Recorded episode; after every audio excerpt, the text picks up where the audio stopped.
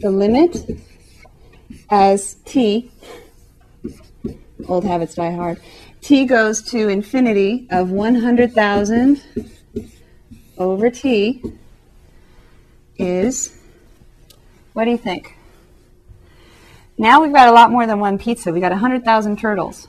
But if time is given long enough, what's going to happen to these 100,000 turtles if this function really represents their population for all time, which is a big if.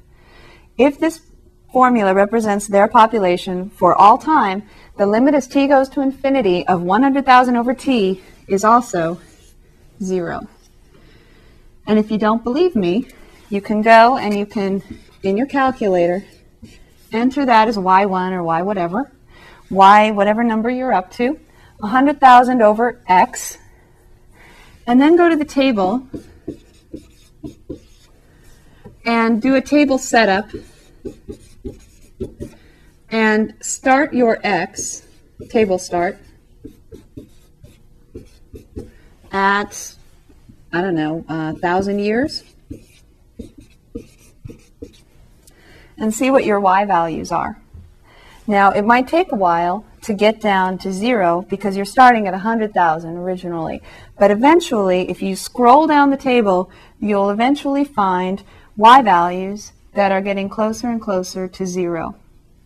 And so that's why we say the limit as t goes to infinity of 100,000 over t is zero. It's not an actual value for the function, it's a limiting value. It's the value that the graph is getting closer and closer to. Over here, this is my drawing of the data. 100,000 down to about 50,000, down to about 33,000, down to about 25,000, 20,000. I'm doing percentages, aren't I? 100,000, um, and then 50% of that, 30, uh, sorry, 33%, a third of that, a quarter, 20%, or a fifth for five years. It makes sense, doesn't it? I made the numbers very easy so that we could see the pattern and not worry about the numbers. As it goes down, this function, 100,000 over t, would go down eventually to almost touching the x-axis. The line y equals 0 because p of t would almost be 0.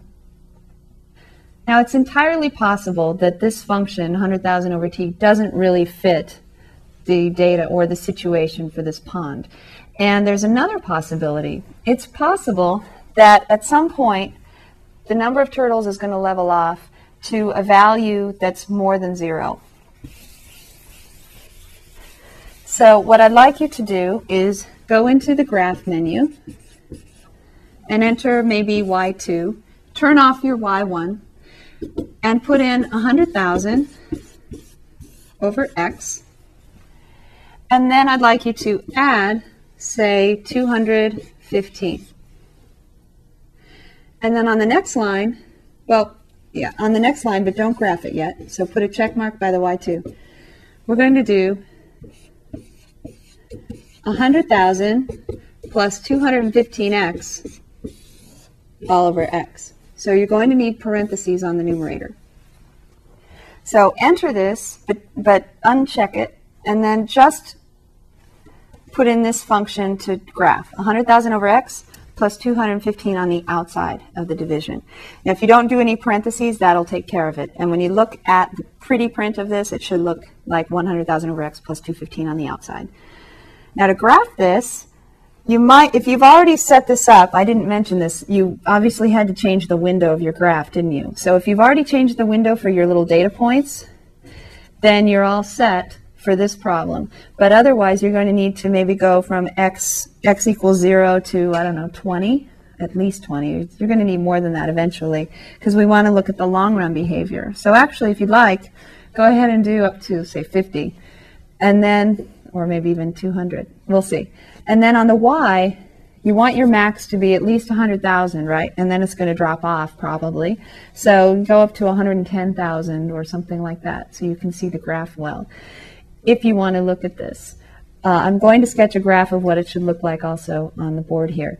So if you graph this one, then what's going to happen is you'll see that this graph, instead of going all the way down to the x-axis, if you go out far enough, you're going to see that it levels off at the line y equals 215.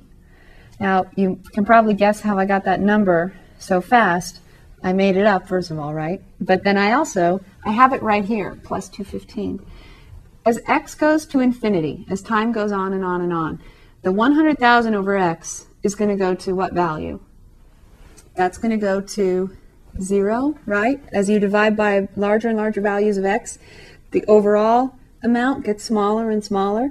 So you have fewer and fewer turtles, and so eventually the number of turtles from this term is going to go down to 0.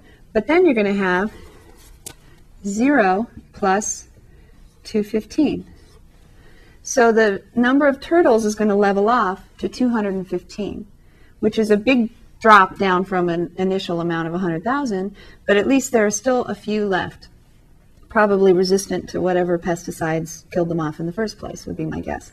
But who knows that what the reason would be, there are going to be a certain number that are going to be left in the pond.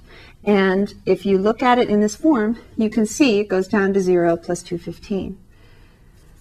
So let me write this down and summarize it for you with the graph, the formula. I'm going to do the limit at infinity, it's called, and we're going to move on from there.